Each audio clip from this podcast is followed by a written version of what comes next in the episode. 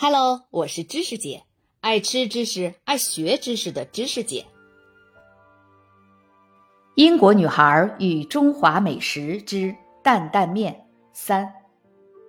小巷子里有卖酒的店铺，粮食酿的高度白酒装在巨大的陶缸里，有些酒里泡着枸杞，有些泡着杂七杂八的鞭，当然是给男人喝的。卖笛子的人在人群中走过。全身都挂满了竹笛，边走还边吹奏着各种旋律，而且走不了几步就有好吃的在诱惑你。那个卖麻圆的老人还埋伏在前面等着我呢。这边自行车后座上架起蒸锅卖叶儿粑的人又让我分了心。小小浅浅的铜锅里刚出炉的蛋烘糕包着果酱，闻到那香味儿，我只能缴械投降了。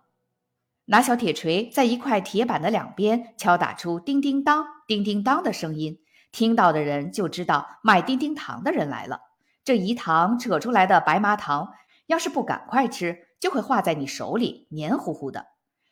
最开心的是听到小贩叫卖豆花儿、豆花儿，我会赶快跑过去，他就放下扁担，一边一个红黑相间的木桶，然后给我做上一碗豆花儿，还是热腾腾的。像是才出锅，口感就像焦糖奶油一样柔嫩爽滑，表面上淋一点酱油、红油、醋、花椒面儿，再来一些大头菜末、葱花、炸黄豆，真正是锦上添花。我从来没见过街上这些流动的小贩有卖担担面的，就像著名的钟水饺和赖汤圆儿，都已经从原有的商业模式中消失了，开成了专门的小吃店。或者在那些更为豪华的饭店作为可口的小点，街上早已经有更为流行的新小吃来代替它们，比如上海炸鸡、新疆土豆、烤肉、烤串儿。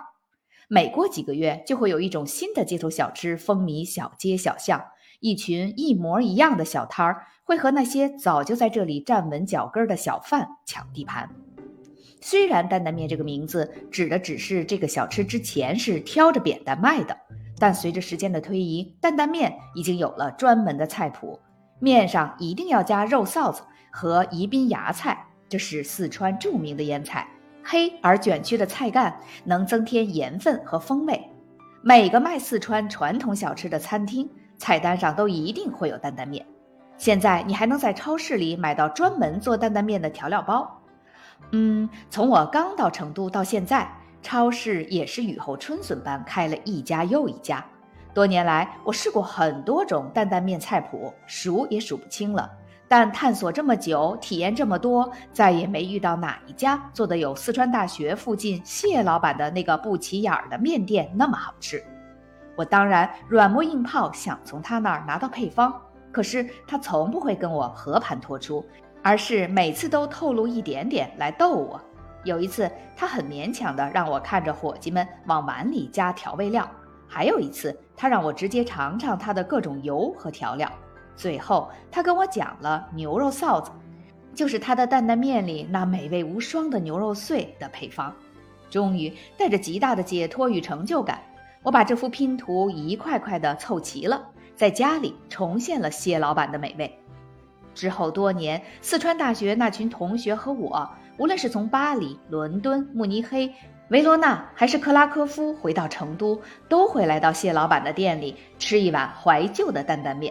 而不管我们从地球的哪个角落来，不管我们在他的店里吃了几百碗，甚至几千碗面，他还是一个笑脸都没有，甚至像不认识一样看着我们，用毫无起伏的四川方言问道：“傻子面？”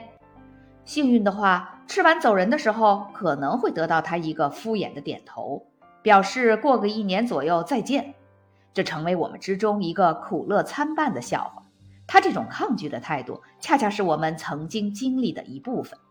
二零零一年，我最后一次去他的面店，情况才有了点变化。当时地方政府大刀阔斧地拆掉成都老城，让交织的宽阔大道和钢筋水泥的高楼大厦取而代之。一声令下，成都的大片土地被拆得干干净净。不仅是那些老旧的危房，还有川剧戏院和宽阔的院落住宅、著名的餐馆、茶馆和那些洒满梧桐绿荫的道路。